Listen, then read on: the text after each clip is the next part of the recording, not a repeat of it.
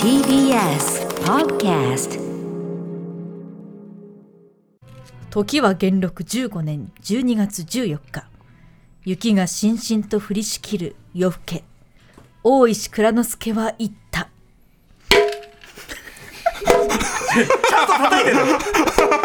おのおの方打ち家でござる。やはいカット。ーなんか太鼓が 俺太鼓が思いのほか音が軽くて。これじゃ戦えないです。よいやあとほらあの打ち入りの時にそんなに騒いじゃダメっていうかダメねですよこれ。こんな高い音じゃダメだよこそうですれまあねまあ大石蔵之介ですよね。大石体育まあ本当は陣太鼓もっとドーン。って音ですけどね。ちっちゃいちょちっちゃいところだやりたくったんですよ。やりたくもなりますよ。うん。ということで、まあ、四十七士ね、はい。まあ、不動のセンターといえば、これ当然もう、大石蔵之介。はい。まあ、これはしょうがない。もだって、中心蔵ってね、名前がもうだってそうです。中心蔵の蔵大石蔵之介の蔵ですからね。ね。はい。なんだけど、は40まあ、47人いるんですもんね。そうなんですでもねほさ赤穂浪士の大石蔵之介の他に46人の、まあ、浪士がいて、ん。それぞれ結構魅力的な、まあ、キャラが集まっていると、はいい、うことで今夜おお送りするのはこんな特集。もっと中心蔵特集2020もとい AKR47 一人総選挙2020 by 春日太一自分で言ってる。すみません。すみません。AKR。アコーローシですか？ら。フライングゲット流れました。AKB 流れました。いいのかそれで、12月9日水曜日時刻は午後8時今2分になろうかというところです TBS ラジオをキーステーションにお送りしているアフターシックスジャンクション略してアトロックパーソナリティを私ラップグループライムスターの歌丸そしてはい、水曜パートナー TBS アナウンサーの日々真央子です。ここからは世界が聞けば世界がちょっと変わるといいなの特集コーナービヨンドザカルチャーです。今夜は今年こそ知っておきたい中心蔵に登場する個性的な四十七士たちについて時代劇研究家の春日太一さんにたっぷりとその魅力語っていただきます。まあ、確かに。でも打ち入りが12月14日なんで、はい。まあ、今日特集があるフライングあフライングゲット。そういう、フライングねチーリみたいな。ことになっております。フライングチリはダメですよね。なんかあのこの間ね11月9日月曜日に尾形県特集ね、あの素晴らしかったですけどね。あーはい。ということで、まあ、春日さんがいろんな形でですね、はい。あの時代劇特集をねやっていただいてるんですが、えー毎年この12月には中心蔵特集入門特集というのをねやっていただいております。はい。はい、えー過去2回何をやったのか？はい、一昨年、まあ、第1回は「今更聞けない中心蔵再入門」と題しまして改めて中心蔵って一体どういう作品だったのかを振り返る特集でした。そして昨年はまだまだ中心蔵入門特集ということで時代による解釈の変化や、絶対見てほしいスピンオフ作品を紹介していただくなどもう本当に毎年恒例春日さんのこの中心蔵特集となっておりはい。ます。、まあねあの中心蔵っていうとね、その改めてその、はい。そのなんていうのかな解釈の変化とかって含めて言うならば、そのなんか古いんじゃないかとか、うんね。あとはその非常にまあ封建もちろん封建主義をベースとしてあれなんだけど、そんなことは100も承知で各作り手毎作品工夫を凝らすこのね。いやだからいやさっきちらっとねあの前室でも喋ってたんですけど、ええあの若草物語と同じでほとんど。ストーリーオブもうスタッフストスタあのねあの同じようなストーリーを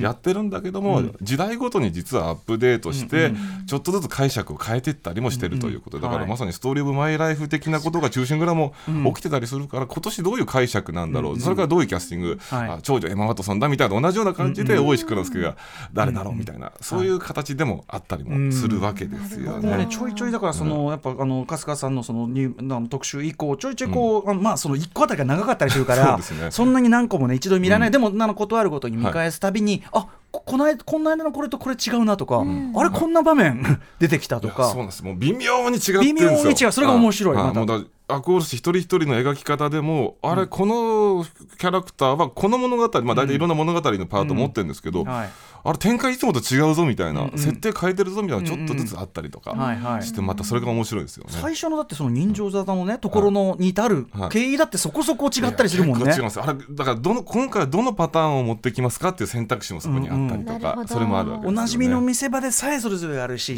何しろ47人いるんでなんでこれはもうでさらに脱落してた人とか あとその周りに関わった人たちも含めるともう100人ぐらい下手すらいますからね、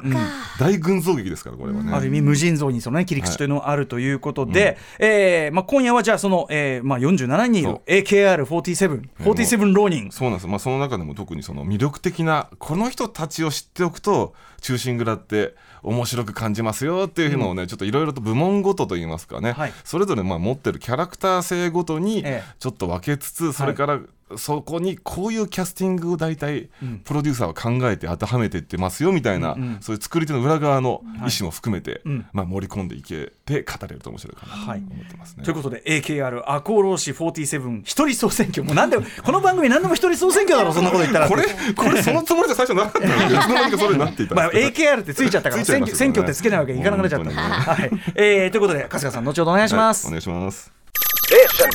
After Six Junction. 時刻は8時7分ですアフターシックスジャンクションパーソナリティは私ラッパーのライムスター歌丸と水曜パートナー TBS アナウンサーの日々真央子です。この時間は特集コーナービヨンドザカルチャーをお送りしています。今夜はもっと中心蔵特集2020もとい AKR47 一人総選挙2020でございます。ゲストは時代劇研究家の春日太一さんです。引き続きよろしくお願いします。よろしくお願いいたします。これ BG これ堀内孝雄さんこれはなんか意味があるんですか？これは1985年に日本テレビで、えー年末時代劇として作られた忠臣蔵の主題歌ですね。えー。憧れ遊びね。憧れ遊びです。ね、まあ、これ以降、まあ、白虎隊であったりとか、まあ、五稜郭であったりとか、まああのさあの堀内孝雄であったりさだまさしがこう悲しく歌い上げる、えー曲とともに悲劇を、えー、2夜連続でやって大晦日に、えー、我々を泣かせるという文化がちょっとバブルの時期に、えなるほど。ー日本テレビにあって、まああのあれですね、あの紅白歌合戦の裏に、えー悲しい話をぶつけてくるっていうね。ね。えーなかなかのことを当時日本テレビやってたわけですよね、そういう風物詩があったわけですね。はい。はい。さあということで春日さんねこれからねあの伺って各部門やっていくんですけど、各部門のあの SE のドラムロール急遽配信になりまして あの面白いということで私のこのあの、はい、太鼓になったんですけど思いのほかとにかく太鼓軽い。これ軽いですよね。お大体俺の番組でなんか鳴り物を俺が鳴らすと大体失敗するんだよね。本前ぎあのギリシャの笛吹こうとしたらついに音が鳴らないっていう。スーッとそういう事件が起こりましたね。ああ大変だね、山口流神太鼓とは大きく違いますからね。さあまあ一応神太鼓気分とね皆さん頭の中で変見た目は換して聞いて。似てるけどな。見た目ね見た目はいいんだよ。なんかな。りそうなのにな。なんでこうなう。まあ、頑張ってやりますよ、はい、重い音鳴らすよ。う頑張ります。ということで早速 AKR 赤穂浪士47一人総選挙2020各部門の発表に移りたいと思います。AKR47 一人総選挙2020武闘派部門第1位は？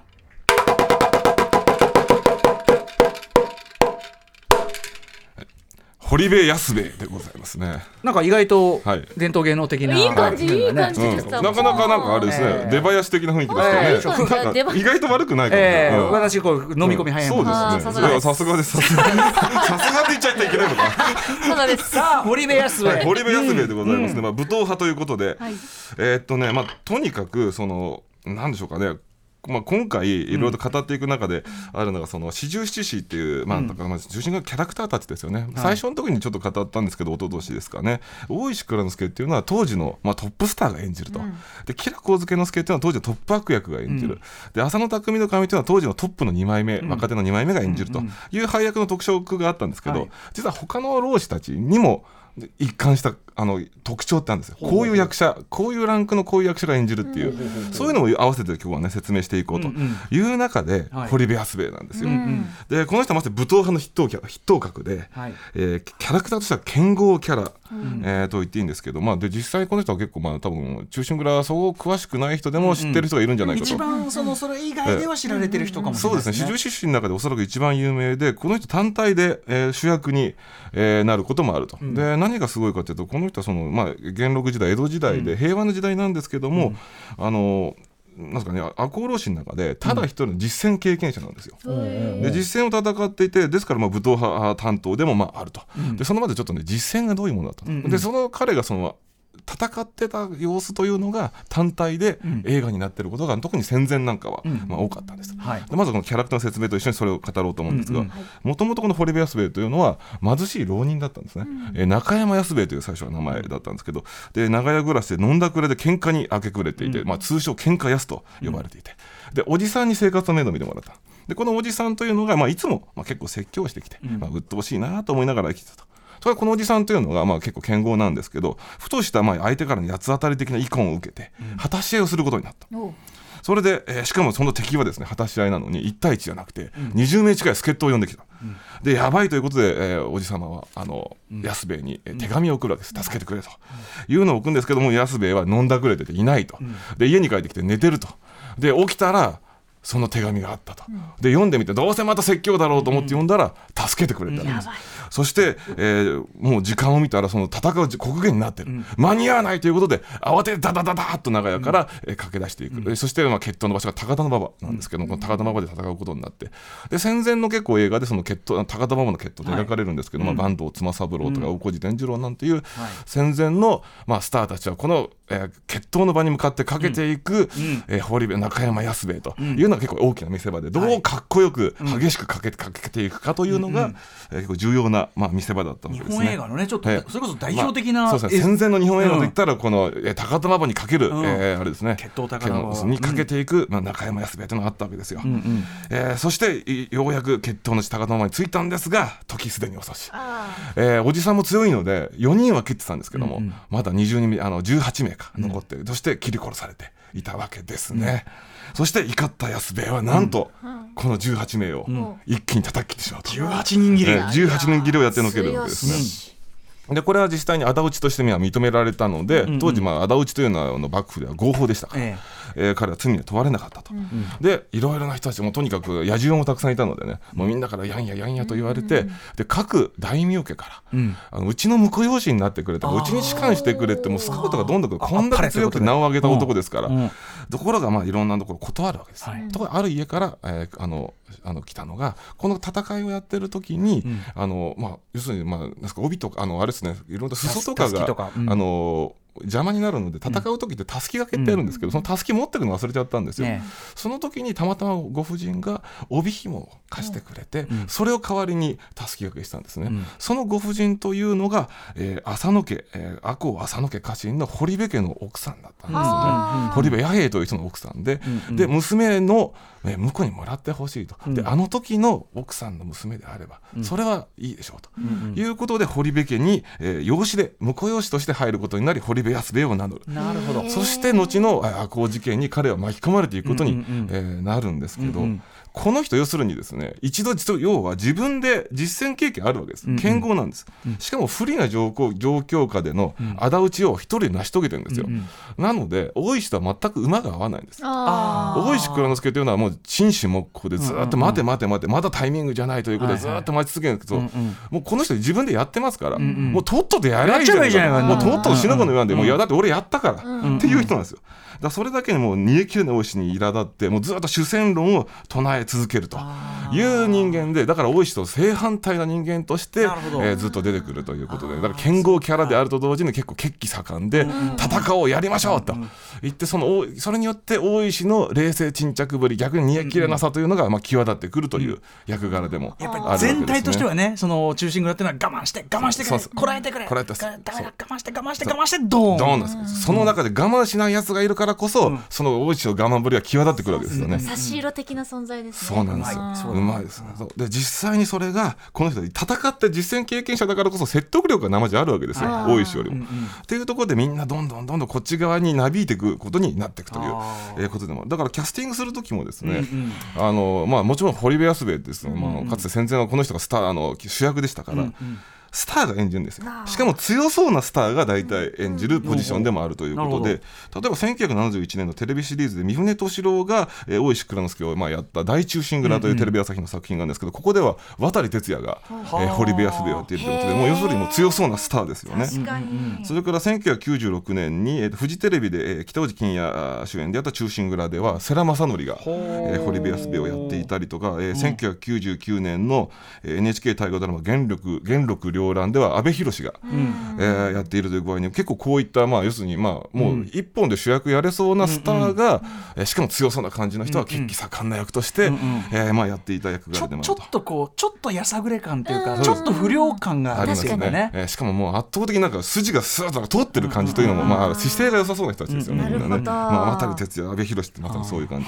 で一方で近年では、ええ結構その安部を主役にして中心蔵を描くとはい。いうのも結構できてなんでかというとやっぱ大石君之助でーんと構えてますから、ん。大人すぎるんですよ。動きがないね。動きがない、うん。なので現代のお客さんからするとやっぱり動いて何かやりたいっていう人の方が主役として感情移入しやすいんじゃないかということで、そっちを主役にした作品というのは結構出てきていて、へ例ーえば、ね、2001年ですね。えー重心から47分の1ってフジテレビのドラマでは、木村拓哉が、えー主役として堀部安兵衛をやってこの時は佐藤浩市が結構落ち着いた方の、えーあれをやってるわけですね。あの大石蔵之介やってる、それから、えーっとえー2007年はもうそのままもう「堀部安兵衛」という、えータイトルの NHK の正月ドラマがあってこれは小沢幸義が、えー堀部安兵衛役をやってこの時中村梅雀がこれまたまた落ち着いた感じの、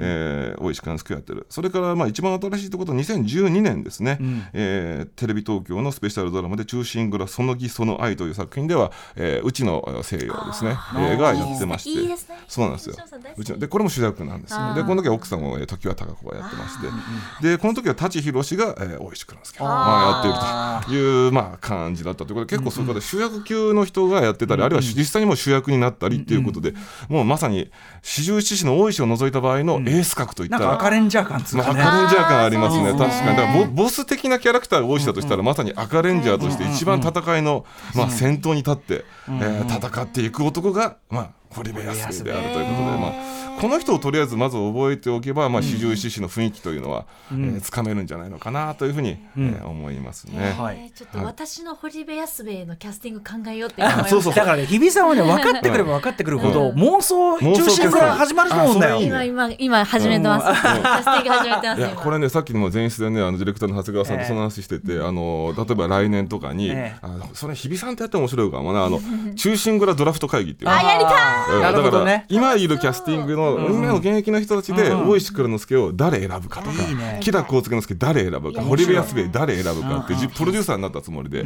の選んで来年あたらいけますよこれ、ね、重なったらくじ引きするっていうね、えードラフト会議で、ねそれぞれの観点で選んで面白い。シャラメもありかもしれませんね。シャラメは今日の部門でどの人 なんでだよ。この部門から急にシャラメっていう。バテレンが入り込んでたわけです、うんでもそれでもありかってありありかもしれない、う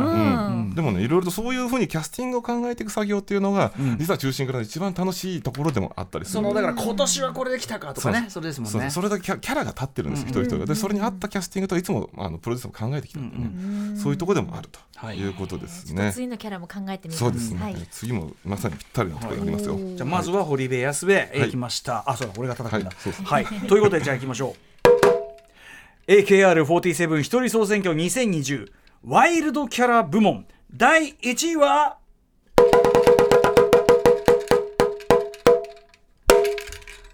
不破和右衛門です。はい。このね不破和右衛門っていうのがまたねちょっとワイルドキャラというか、まあ、豪傑ですよね、まあ堀部安兵衛がどちらかというとシュッとした感じの、えーし折り目正しい、えー血気盛んなんだけど姿勢のいい感じの、え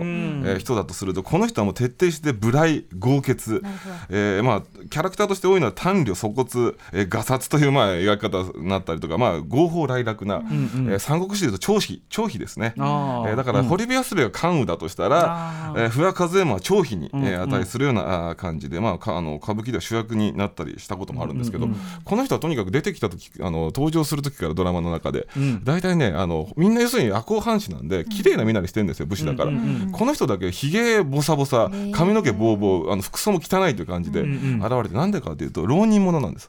すで、にですねちょっとまああのいろいろまあ作品によってこの背景違ったりするんですけど、まあちょっとねかなり悪い悪さというか、まあいろいろとやってしまって、藩をね追放されちゃうんですよ、で本当はもう死罪になるレベルの状況だったのを殿がゆ特別に許してくれて、まあいまあ、命は免じると、その代わりまあ藩から出ていけという形でまあ浪人者になっていたわけですよ。でその時にまあ殿が非業の死を遂げたということを知っていても立ってもいられず、まあ、自分から命を守ってくれたというのもあるのでね、いても立ってもいられず参加させてくれということで、えー戻ってくるんですけど、その戻ってくる時にちょっとした悲劇があって、まあ、奥さんがいるんですけど、え結構奥さんが病弱なんですよ、だから私がいては、まあ、あの邪魔になってしまうということで奥さんは自ら自害してしまう。そして、まああのでまあ作品によってはまあ幼い子供無理心中的に一緒に死んでしまったりという形で、あまあそんな切羽詰まった切羽詰まった状態で、えー現れるわけですね。であの最初はただですねやっぱり殿の命令で一度はまあ外された人間ですから、はい。参加を認められないんですよ、でもなんとかまあこれも作品によって参加のきっかけって変わってくるんですけども、まあ誠意が認められて無事に参加することができるようになってくるんですけど、まあ、例えば作品によってはその大石蔵之介が命を狙われているところに助けに入って、えーなったりとかそれからあの大石蔵之介があの殿のところに墓参しているところに、えー現れて、まあ、いあのお願いして頼んだりとか、それからこの奥さんたちをはじめとするこのちょっと悲劇的な事情というのを大石が聞いて情にほだされて参加させてあげたりっていう形でまあいろんな形で合流にもドラマが、ねあるんだな。それぞれ合流の仕方も違ったり直近で見た1962年、その稲田博監督版が、佐藤誠さんがやってて。あのねこれがねでもねものすごい、はい。あのそういうダークなとこ一切ない感じの,、はい。あの合流の仕方だったから。佐藤誠さんですからね。もう豪傑が現れたっていう感じの。本当にまんま豪傑だったから、そんな悲劇があったそうわ作品にでそういうの、ま、全くなしで来る時もありますけどその佐藤誠版みたいな感じでとにかくやっぱ豪傑キャラ、まあ、さっきの佐藤誠さんみたいな人がやると。で打ち入りの時もねこの人あの裏門の警護なんですよ。だから裏門から人が逃げ出さないように警護しとけって話だったんですけども戦いが始まってますから、いても立ってもいないいられなくなって、えー主戦場に参戦していくというまあ本当に戦い大好きという人なのでだからキャスティングする時もやはり豪傑っていう感じの人がやるので、まあ、大体血気盛んで豪快、であのしかもどこかちょっと、まあ、浪人でひげもじゃですから、アウトロー的な雰囲気のある俳優が、えー配役されるということで、まあ、堀部康部よりさらにバイオレント色の、えー強い人が、まあ、ここには、えー配役されていく、えーわけですね。だからまあ佐藤真子さんがまあ1960年のその中心蔵でまさにそれがあるわけなんですけども、まあ、他にもですね1979年、まあ、特にこの1979年深作金次監督の、えー78年か「えー赤穂城断絶」といはい。う作品ですね、えーこれでナイスもう千葉真一さんが、ん。えーやってます。千葉さん。もうこれね多分深作監督、はい。えー千葉さんですから、うん。もうね大石よりも他のいあいかなるものよりも不破和右衛門に興味が行き過ぎちゃってて、えーかなりあの場面をいい場面上げちゃってますね。えー。ややっぱアウトロー好きとしてアウトロー好き、千葉真一好き、アクション好きですから、え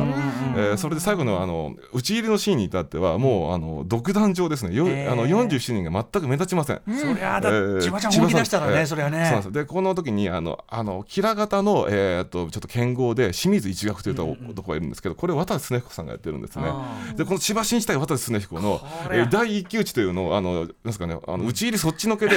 ずっとこの二人の一騎打ちを4分か5分ぐらい長い長回しで、えーやっていくということで、まあでもバイオレント対決ですね。バイオレント対決ですね、うんうんうん。そういう感じでもう本当にこう一騎打ちとかそういうのやらすともうこの人はすごいと。で他にもですね1994年の「えー四十七人の資格」という作品では、えー岩城浩一。えーがやってると、えーそれから1999年の、えーとまあ、松方弘樹さんがテレビ東京でやった「赤穂浪士」では高島正宏えーがやってたりとか。それから1999年の NHK 大河ドラマ「元禄両乱」では杉本哲太が、やってるというかね、まあ、本当にこういうなんかちょっとやっぱバイオレントお色の。ひげもじゃ。ひげもじゃバイオレントっていう人たちがやってる。で去年の焼さん中心蔵では、えー、と関ジャニの横山あいうですね、えー彼がちょっとね意外な形で意外とこれが、えー成り立っていたりと。ということでねこのバイオレントなイメージがちょっと行き過ぎて歌舞伎ではですね、えーっとね名前がちょっと噛んじゃいそうな神かけて産後大切という、まあえーのがあるんですけど、これで思いっきりバイオレントな男として、えー出てきて、あのまあ、芸者にたぶらかせされた怒りから、ちょっとね八つ当たり的に大量虐殺をしてしまう、えー男として出てくるんですけどこれもね、えー映画になってて「修羅」という映画で、えー ATG という、ね、映画で松本敏夫と実験監あの映画の監督が撮って中村和夫さん主演でこれはねやってたりとか。えーいう感じで。で、一方でたまにね違うのが出てくる。なんか峠の群像という大河ドラマでは、えー寡黙な用心棒としてずっと大石の横に付き従うという形で、これをなんと小林薫が、えーやってるというちょっとね全然違う形のちょっとあのイメージのキャスティングも、えー出てくるというちょっこと幅が出しやすいですね。葉真一から小林薫までやれるということで、だから小林薫のあー不破和右衛門というのはかなり珍しいキャスティングで、基本的にはまあ千葉真一、岩城浩一、杉本哲太、高橋真こっちの系統、男、筋ワイ肉、ワイルド不良。男、ワイルド、不良、筋肉っていう、ひげ、こういう形の人ですね、えーそれがやっぱ出てくるというので、ね、この、えー豪傑担当として、不破和右衛門というのが、いいですね。えー気づいておくと、またね、ここもね、マッチョな感じが好きな人はやっぱ、ね、マッチョ好きには不破和右衛門たまらないと思います。さ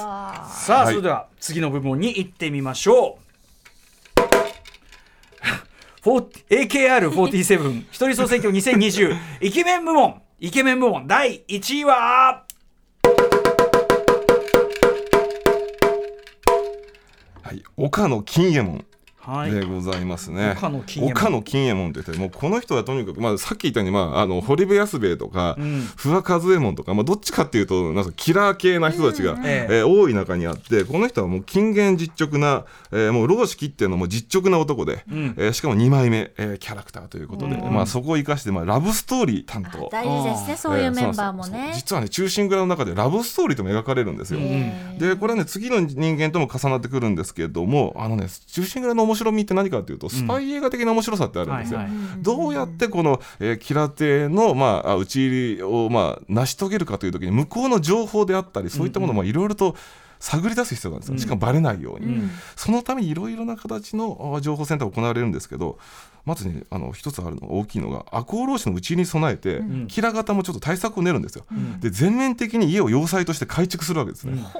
でそのことを知るわけです。そうすると討ち入りを成功させるためにはいかにしてこの絵図面ですね、ん。出来上がった設計図を手に入れなければ、うちうち行っても失敗してしまう恐れがあると、はい。い、うことでこれいかにして手に入れるかが重要な鍵になってくるわけですよ、さあどうするという時にこの岡野金右衛門です、この人はこの時にですね商人に身をやつしていて、で結構女性客から人気があったんですよ。2枚目だから、しかも実直な仕事ぶりの2枚目なので、そしてあるお客さんがやってくる。それがお通夜という若い女性で、どうもこの若い女性岡野金右衛門に気があるらしいということがみんな分かってきてまあヒュヒューみたいな感じになるんですけども、なんとこの人のお父さんが吉良邸の改築をした大工の棟梁だったと、もういい設定なわけです、はい。そして周りの同意は言うわけです。あの子に近づいて付き合っちゃえと。それでその絵図面を手に入れるようにしろと、だからこのとこ実直ですから。ちょっとロミオとジュリエット的な。そうそう実直な男だから。まずそうやって彼女を騙すような形で近づくわけにはいかないと。007なら平気でいきますよ平気ですよ。そう。007そうやってどんだけの女性使いしてきたのゴリゴリ言ってるから。彼女の恋心を利用することはできないというふうになるんですけど葛藤した挙句やはり自分がこれをやらなければこのミッションを成功できないということで付き合い出すんですよ。あー辛い。そしたら本当に好きになっちゃうんですよね。もうお互い本当に好きになっちゃうんですよ。それでますます言い出せなく、えーなってくるというところだけども、何の目的かは言わないままあのお通夜に頼むわけですよ。絵図面を持ってきてもらうように。ということで、まあ、彼女も自分の好きな人のためならということであのおお父さんのところのたタンスの中から絵図面を持ってきて渡すわけですよ。ところがこのお父さんすでにこの正体を知っていたわけですね、岡野金右衛門なんでわかったんだ、はい、ところがこのお父さん木田型の大工だったんだけども、浅野びいきなんですよ、だからえ江戸っ子たちはねそう、見て見ぬふりをしてあげるんですよね、そして2人のそういう恋の応援ではないんですけども、まあ、結果的にそれが成功すると娘の恋は失敗してしまうんだけども、うんうん。それよりもまず岡野金右衛門がタイムを果たすことがいいということで見て見ぬふりをしてでもお通夜は知らないですよなぜかということは。という形でやって、最終的にその打ち入れが成功したところに、まあ、最後わーっとみんな去っていくところでああそこに金右衛門様がいるということで気づくと。いうことに、まあ、なっていくわけですね。はいはい。で作品によってはさらにこのロミオとジュリエット性を強めるために、うんうん。お通夜がきあのキラの屋敷で奉公してるという設定にまでしちゃうこともうんうん。あったりして、引き裂かれ性をね。引き裂かれ性をして、ね。それでもうつ中でちょっとひさらに秘伝性みたいになって、まあ、金右衛門がお通夜を指してしまうみたいなはい。形になってしまったりとか、お通夜の方が自ら命を絶ってしまったりっていう設定になってしまうこともあるという、まあ、作品のところもねちょっと違うんですね描き方というのは。だからキャスティングする時もやっぱ誠実そうな2枚目というのが多いわけですよ、だから先ほどね歌丸さんの乗ったその1962年の夏木陽介さんですそうそうそうかね。夏木陽介ですよ。でしかもそれはあのええ。絵図面のその設計した側は、はい。えっと、お兄さんって設定になってて、フランキー堺フランキー堺ですね。でフランキー堺が、はい。あのさりげなく鍵を置き忘れていくっていう。そうなんです。あれがかっこいいんですよね。そしてこの、あのお通夜の方は、え星百合子がやって、これがまたね、可憐な感じで。でそしてこの1996年北大路欣也のやった中心蔵フジテレビバージョンだとまた出てきました。内野の内野正あー内野さん。がすごいですね。こんだなねこの時期の内野さんがまたね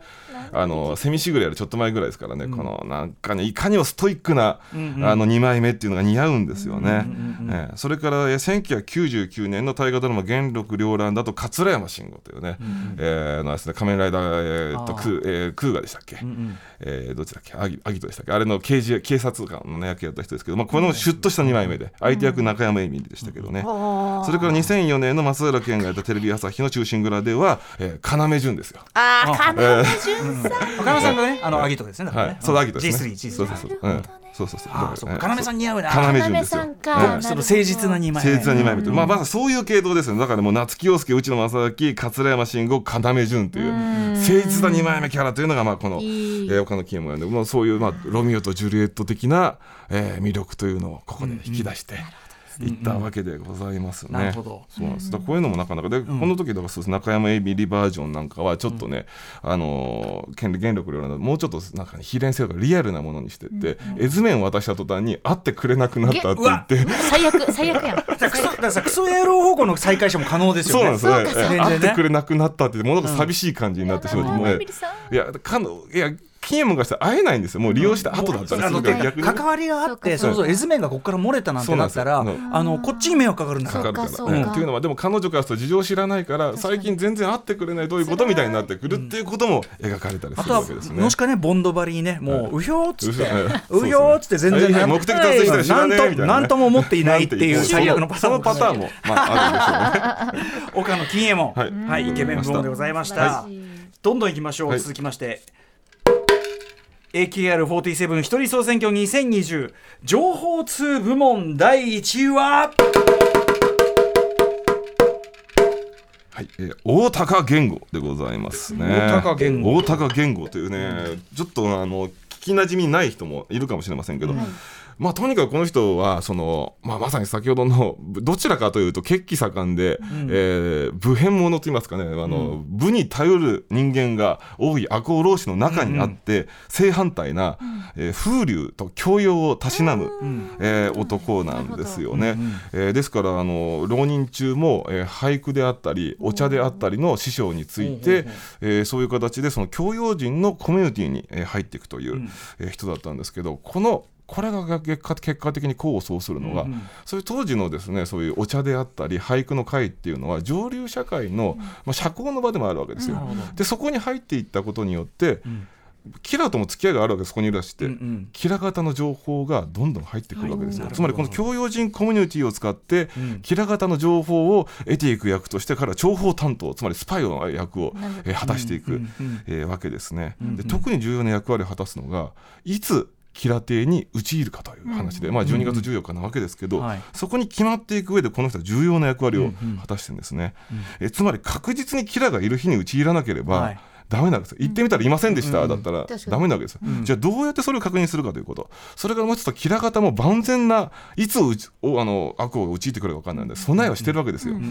油断してる日があるはずだと、そういった日をなんとか探り当てたいという時に、この大高言語の情報収集が役に立つわけです、でまあお茶の先生で山田、えー宗編という先生がいるんですけど、この人とお茶をやってる時に、12月6日に吉良邸で茶会があるということを知るわけですよ、それを知ったことによって確実にこの前の日はいると、いうことで12月5日に結婚を決めるわけですよ、そして結婚を決めるんですけれども実は後にこの茶会に将軍も出席すると。ああそれはいうことが分かってしまって。これはダメだ。つまりそれでもそれもこの情報もによって分かるわけですよ、はいはい。で急遽直前になって、でそうすると警戒厳しくなるわけですよ、はいはい。で街中の警戒も将軍が街に出るわけですよ。厳しくなると、はい。い、うことを言ってる場合じゃなくなるということで、急遽直前になって断念するっていうこれの結構サスペンスというのが、えー生まれていくこっちはだからわけですね。10 14日って分かってるからこそ、ええそそこも味わだそうからそう。5日じゃない。ダメダダメダメメダメ待て待て待て待ててそこ行ったらダメだよっていうのが分かる、そしてまた、えーその師匠のところに行ったら今度は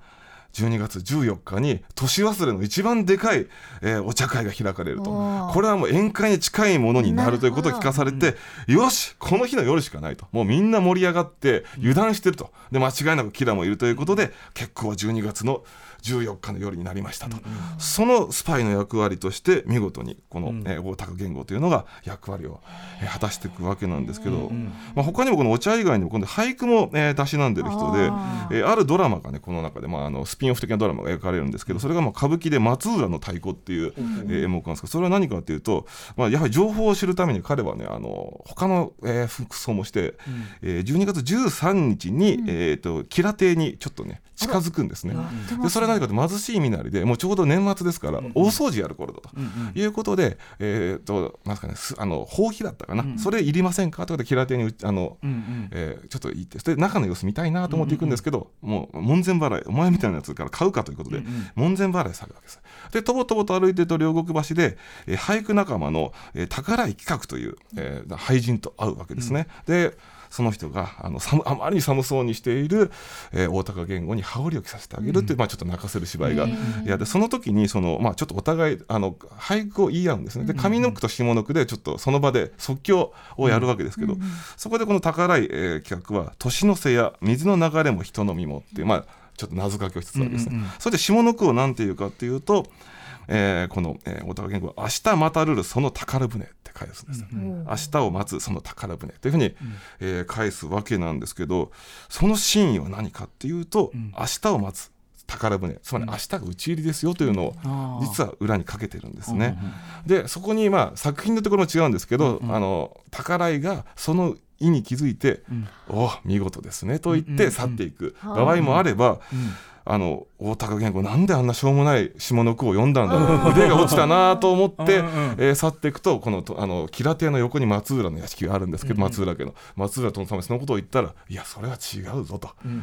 いうことで真意を松浦の殿様が聞かせてあげるということでで実はこの松浦の殿様というのがこの大石と同じ、まあ、あの山賀流神太鼓を鳴らせる人なんですよね。そして大石がどんどんどんどんと言って鳴らしてる時に実は一緒に鳴らすということで松浦の太鼓という演目に、えーあなっていくわけですそういうことなんね。ですね。そのまあ主役的な形でまあやっていくと。なんか見せ場の要素2種類だから同じ場面でも2種類ありますね、はい。その真意を分かってるぞ、そうですね。言わずとも分かってるぞ系と、はい。その場では分かってもらえなくて、はい。なんかこうそうですね後になって分かってそう観客が詳しい、違うんだよと思うんだけど、後から分かってごめんっていうパターン。そう。どっちみち表に真意が出てしまっては捕まってしまうというのはこの中心が最大のあの、あの特徴ですから、はいはい。相手は隠している場合と気づかない場合と、でバカにされてたけれども実はっていう形で、ごめんなさいというパターン、もしくはそうまさに分かってて、ん。何も言わずに通してあげるという、えーこの2つのパターンがこの大高言語一つのこの演目の中で2つの解釈が行われることも、まあ、あると。はい。ですがキャスティングする時も、え知的で教養がありそうなイメージの中堅俳優が演じることが多いと、はい。でしかもですねスパイとしていろんなところに入り込んでいくのであまりギラギラしている人だったらダメで、こう存在感を消してどこにでも溶け込めるタイプのえー脇役俳優というのが、まああのまあ、好まれることが多いと、えー代表的なところで言うと1985年の、えー、と里見孝太郎版「忠臣蔵」での峰竜太ですね。えーそれであったりとか1996年の忠臣蔵での平田充、えーそれからまあまさにあの知的教養といえばこの人でしょうけど1999年大河ドラマ「元禄両乱」だと、えー辰巳拓郎ですね。あーそれから2012年の「忠臣蔵その愛その義」という作品だと真島秀和という感じで、えーそういう人たちがまあやって、まあ、あの最近だと、えー決算去年の決算決算忠臣蔵では浜田学、えーがやってたりちょっと人をだから油断、はい。あの峰竜太さんらへのはい。人を油断させる系と、そうですね。まあ、切れ者切れ者知性系とっていう感じですよね。まあ、基本的にはまさに油断させてそこになんとなく溶け込んでって、で教養知あの姿勢もありそうだという雰囲気。ですからねあの2000、えー、と全く違うテレビ局で違う形で作られたんですけど、2年続けて、えーやった人がいて2003年に、えーテレビ東京で中村吉右衛門主演でやった「忠臣蔵決断の時」という作品と、それから翌年に2004年にテレビ朝日で、えー松平健主演でやった「忠臣蔵」では、えー石丸健次郎さんがですね、えー2年連続でやってるということで、まあもう世界の車窓ですよ、ね。もうまさにあの感じのラッパのマークで世界の車窓であるこの石丸健次郎。まさにああいう感じなんですよね。納得。ええ、ああいうでなんかもうまさかね2年連まだもうプロデューサーも浮かばなかったんでしょうけど にもうそのぐらいぴったりな感じで、まあ、石丸健次郎的な平田がこの流れですもう本当に。平田充真島秀和石丸健次郎こういった人たちがやっていくと。いなんかこう旅ロケが似合う人まあ確かに。ロケロケ街ロ旅ロケ街旅ロケ街レポ食レポ。ね似合うタイプの人確かにそうですね。まあでもやっぱそういう人ってやっぱり風流を愛するっていう感じがうん。ねねやっぱり。あとどこでも溶け込むね。そうなんですよね、うん、確かにそうですね。旅ロケが似合う感じですね、大高言語はい。でござい。ました、言語でございましたさあ次の部門に行ってみましょう、AKR47 一人総選挙2020ちゃっかり AKR47 にメンバー入りしちゃった部門第1位は？寺坂吉右衛門でございますね。しっかりメンバー入り。そうなんです。で、こまあ、この人ね言っとあの言っとくとキャラ的には作大体映像作品だと2つのパターンのキャラクターがあって、まあ、まず1つ目を言っとく言っときますと、えー付き人下男キャラっていうんですけど、まあ、要するにあの付き従ってって、まあ、身の回りの世話をするというキャラクターなんですけど、この寺坂吉右衛門というのはあの侍じゃないんですよ。であ他は赤穂藩に仕えて浅野家に仕えていた家臣たちなんですね。えーなんですけど寺坂吉右衛門というのは足軽という身分でして、まあ、要するにですねあの奉公人なんですよ。あの今でいうなんでしょう非正規雇用みたいなあー。形で。正社員じゃなくて非正規雇用としてあって侍の身分では、えーなくてですからあのどちらかというとそういう身の回りの世話とかそういうのをやるような形で、えー特別に雇われたという、うー人だったんですね。でしかも皆さん他の人たちは浅野家の家臣なんですよ。他の46人というのは、ところが彼だけはあの、まあ、史実では吉田家あの吉田忠左衛門の家なんですけどあの大体作品では大石家大石蔵之介の家臣、うんうん。えー大石家の家臣というよりも、まあ、大石蔵之介の家の足軽として、えー仕えてる身なので、えー他の人たちよりも立場1個下なんですよ。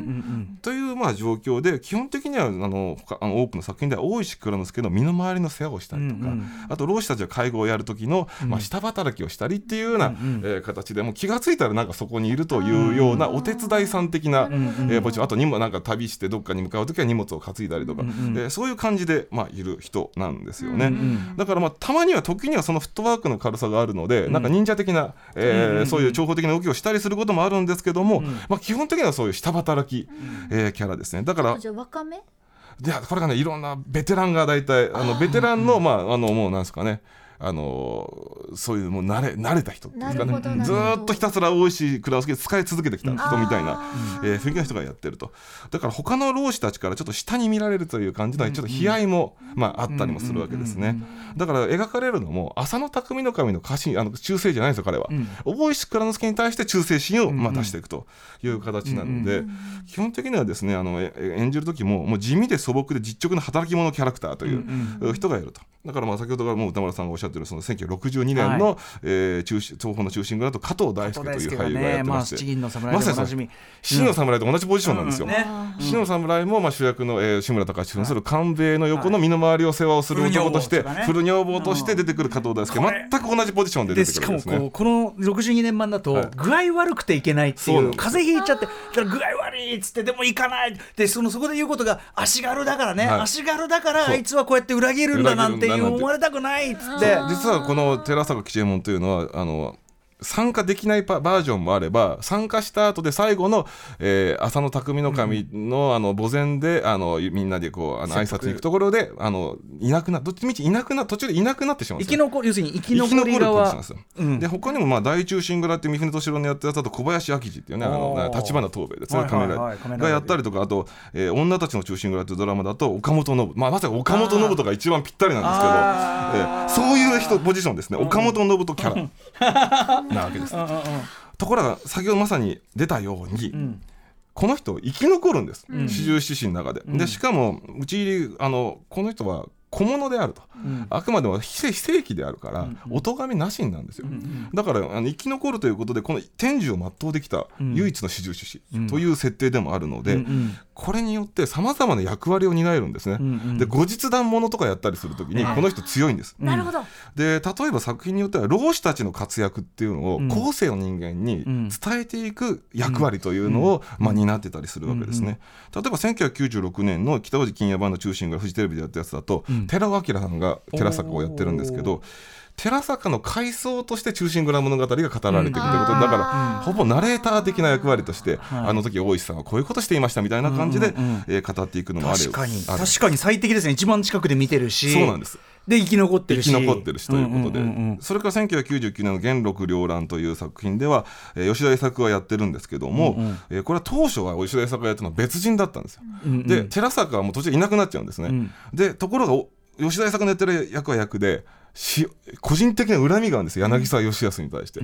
ということで参加させてもらうんですよ。参加させてもらうんだけどもお前はやっぱ関係ないからということで寺坂としてうちに参加するんだけども、うんうん。あ後で外れることになる。そして後に中村座で歌舞伎をやる時の歌舞伎の原作を書くという設定になあーってくる。わけまあね、あのやっぱその歌舞伎になったことでね、はい物語化したわけだから。でこの時にそのあの大石蔵之介をまあ演じることになる中村座の座長を、まあ、中村勘三郎という、はい、あの役者がいるんですけどこれを大石蔵之介と一人二役で当時の中村勘三郎がまあ演じるのでちょっとあの SF チックな、えーものにしていくわけなんですよね。ちょ。っとたね、そうかそうか、歴史の輪が。そそれからもう一つ後日談ものっていう作品があるんです中心蔵の中に。は、それだと主役級の働きをするだそうですよね、生きてる。ええなのでキャスティングも結構主役級の人がやると。なるほど。で代表的なのは1987年の「必殺忠臣蔵」という作品があるんですけど、これは近藤正美さんがやってますけどもあこれはなんとですね影武者を使うことでキラはですね、えー生き延びるんですよ、そして撃ち漏らしたということを知ってしまったために、えー生きていた、キラは生きていキラた。は生きてそこでですよ。悔しい。仕事人に頼んでキラをきを撃ってもらうわけですね。それで必殺か。はい、で中村モンドが最終的にキラをこう撃つわけですけどもこの寺坂というのは元仕事人という設定で中村モンドたちの第二次討ち入りに参加して、えー倒すと、えーいうことに、えーなっていくね。参加できなかった討ち入りに。そうなんですよ、ううそれからですね、えっとえー最後の忠臣蔵っていう、まあ、ドラマと映画それぞれになって、えーこれは後のその忠臣蔵の、まあ、遺族たちですね。赤穂浪士の遺族たちに、まあ、いろいろとあのあのお金を渡しに行ったりとか、面倒を見るえー形で大石蔵之介から、まあ、いや意思を託されて、えー回っていくという男が、まあ、それぞれのあー残った家族はどういう物語だったかっていうのを描いていく作品なんですけど、まあ、その中でずっと一緒に訪ねてあの一人で訪ねていくのがこの寺坂吉右衛門で、まあ、主役なので NHK のそのドラマ版は上川隆也が、えーやり、えー2010年のえに2010年の映画版は佐藤浩市がやってると。だから面白いのは脇役として大石主役の時は岡本信人的な人が やる一方でこう主役に回ると上川隆也とか佐藤浩市がやるということでちょっと変わってくる。描き方によってポジションによってまあ変わってくるわけなんですよ。面白いですね物語って面白いね。面白いですよ。同じ同じバリーシールをさトム・クルーズがやってもいいし、うん。でもあの一瞬で死ぬ雑魚キャラの場合もあるしみそうたいなね。なんですよね。それがまた面白いわけですよ。なるほど。幅が広いんだな、味わいがありますよね、ね。寺坂でまあ、ちょっと時間が、ね、ない中でちょっとはい。他にもちょっと何人か面白いので、はいちょっとそれを紹介していこうと思うんですけど、えー野党エモ七という人をちょっと紹介しておきたいと。野党エモ七でこの人はね17歳で討ち入りに参加した人なんですよ。そのおかげで美少年キャラ、いいですね、えーなのでシャラメですね。そうだ基本的に あのキャスティングやる時も当時の人気アイドル。あるいはまあちょっとは人気は下がったけど元アイドル。それから美青年俳優っていうのが演じるわけですね。だから、えー、と例えばですね当時アイドルの一番えー最先端にいたあの御三家と言われた頃の船木和夫であったりとか、えー若い頃の田村正和であったりとか、まあ、よっちゃんこと野村義雄とか。まだ剃ってなかったりしてね。そうですね。そうです。うん。よっちゃんこと野村義雄とか、えー新田純一、えー光源氏の内海コーチとか。ああもう、ええもうだから歴ええ歴代の。そうです。それから若い頃の山本浩二、えそれから元禄両乱の時は今井翼がやってますね。ということでもうそういうジャニーズ枠じゃねえかジャニーズ枠美少年枠ということですね。あーなるほどえーそれからまあ吉田忠左衛門というこの、えー大石に次ぐナンバー2軍師まとめ役っていうのがいまして、えーこの人はもう地味だけど知的であの冷静沈着、まあ、とにかくみんなわーわーわーわー言ってる中をまあ沈めていく、えーなのでこの人はしっかり者のまあベテランが、えー配されるということで、まあ、岡田英二大阪四郎石田太郎若林剛といった、まあ、大物なんだけどもそこまであのお表に出ていかないという感じで絶えずナンバー2で大石の横にいて周りを抑えるという、えー役割のあの俳優さんがやると。吉田忠左衛門役それからねもう一人好きなのが片岡源五右衛門っていう、まあ、名前だけ聞くとなんかすごいですけど、はい。これは浅野匠の神の側近なんですね、で前半とにかく浅野匠の神で嫌がらせばっかりされるわけですキラから、うん。うんうんその時に浅野匠の神の横で一緒になって耐える男として、えー側近として出てくるのはこの片岡源五右衛門。もうずっと殿一緒に耐えましょうと言っていろんな策をか、あのな一緒に乗り越えていく男が、うんうんうん。えー片岡源五右衛門。で,、うんうん。で最後の匠の神の切腹にもただ一人立ち会うと、はい。い、うことなのでもう前半は大石よりもこの人の見せ場が多いと。うんうん。いうことで、まあ、年上のしっかり者がやるパターンも多いんですけど、うんうん。一方で結構殿の側近というポジションでもあるので、うん匠の方が親友というかですね結構近い年齢の,、んあの役割ということで2枚目のアイドル系がやることが多いと。匠の神とそうセットになセットに、なるということで、だかうん。ら峠の軍図では郷ひろみがやったりとか、えーあとですね、えー、と1994年の中心蔵かな、えー、だと、えー東山がこの時はあの浅野匠の神をやってるんですけどこの時の片岡源五右衛門をこの近藤正彦が、あえーやっったりという形で、まあ、そういうう解釈をすることもあるということでさまざ、まな形でやってきたということで、ね、いい人だし、はい。その前半部っていうかはい。序盤部だと、はい。まあ、やっぱ浅野孝則神やっぱさ、見てる側も、はい。い、やお前さその、い、い分かるけど腹立つの、はい。お前そうなんですよ。ダメじゃんっていうのがあるから、はい。抑える人に一番っ殿殿待ってください、ここは我慢してくださいって言って。ていうね、間に糸挟みになってる人に一番感情移入するから。ででその代わりこういう策がありますよって殿に対して、あの持ってくる男が片岡源五右衛門なんですよね、うんだからある種もう大石よりも前半は朝ミスター浅野家というのは、片岡源五右衛門の方が強いわけですよ、あのなるほど。切腹ので切腹もこの人だけは見届けてますから、一番思いが強いので、ん。実は大石のグループには最初は参加しないんですよ。あなんなら自分が一番思ってるぐらいの気持ちがいるので,、はいはいはい。で大石に説得される形で途中参加してくるという、なんとなくそういう大物感もあったりも、えーするわけですよね。ね。えーということである種大石とはツートップみたいな雰囲気にもなっていくという。片男岡源五右衛門役は相当重要なんですここも重要です、前半ここが相当重要なうん。あーわけですね、はい。ここに主役級を持ってくることも多いです。なるほど、どうですか日比さん今日いろいろキャラ聞いて聞いてきましたけど。いやー私の中でのキャスティングはほぼ決まりました。おお面白いな。日比さんはもうこの遊び永遠できるでしょこれ。これこれ年末ずっとやりましょうこれいいですね。これね、中心グラフファンって、だからこれなんですよ。こういう楽しみをやって、今年誰がキャスティングするんだろうって自分の頭との答え合わせ。あるいは、あとこの解釈があった、あとこの人これできたんだっていう喜びを作品で確認して毎年忠臣蔵打ち上げもできちゃうもんね。できるあだから私トレーディングカード欲しいと思いました いいですね七トレーニングあトレーいいですね。ニングカード、うんうんうん。成り立ちますね、それね。うん。いやそれまさにでも春日さんこのだからキャラクター的な推しみたいなのみんなみんなみんなが好きなね、うんね。やつとして全然再プレゼンできますよね。そうなんですよ。実そうなんです今年っていうかこの本年度、はい。この正月っていうかこの流れってあるんですか、新作って。全くないですね。今年ね去年久々にあったんですけどね、今年はまたないですから。やっぱり配信系の何かどこかお金があねる、ところお金あるところにやってほしいですよね。やっぱ時代劇やる大変さはね、ええもちろんそのね、豪華なセットもいるしっていうのあるけどお金のある某外資系会社やってほしいですけどね。確かに、ええね。ネネットフリックス、やってほしいんですけど、そうなんですよね。うん、ね47浪人じゃねえぞと。ちゃんと現代にアップデートされた形もやろうと思えばできるというのはすでに過去の人たちが証明してきてますからね。時代劇としてもでもね僕はだかはい。らそのやっぱりその変にアレンジしすぎるよはい。りやっ、ぱりちゃんとやった方がいいと。やっぱね王道が一番それはもう素晴らしくよくできてますのでうん。それは。そこを一度でも皆さんに見てほしいなっていうね、うんうん今のキャスティングで王道大河やってもいいかなとは思うんですよいやでもねね。今日のね春日さんの解説聞いて見るともう完全に多分キャラ入ってきますよ、うんうんうん。キャラ付けできててはいそうですね。見やすくなります。キャラそうキャラドラマとして見てくれるといいかなと思います。さあということで、はい。お時間来てしまいました、はい。えー春日さんお知らせ事など。あもういろいろととにかく配信であったりとかやりますのであと来年あの本が多分5冊出ますから、まあえー、ちょっとね、あのちょっと休みますとか言ってたじゃないですか。全然休ませてくれません休んでない、はい。うんだいぶ今年も頑張りましたけどね。今年配信40やりましたからねえ配信を、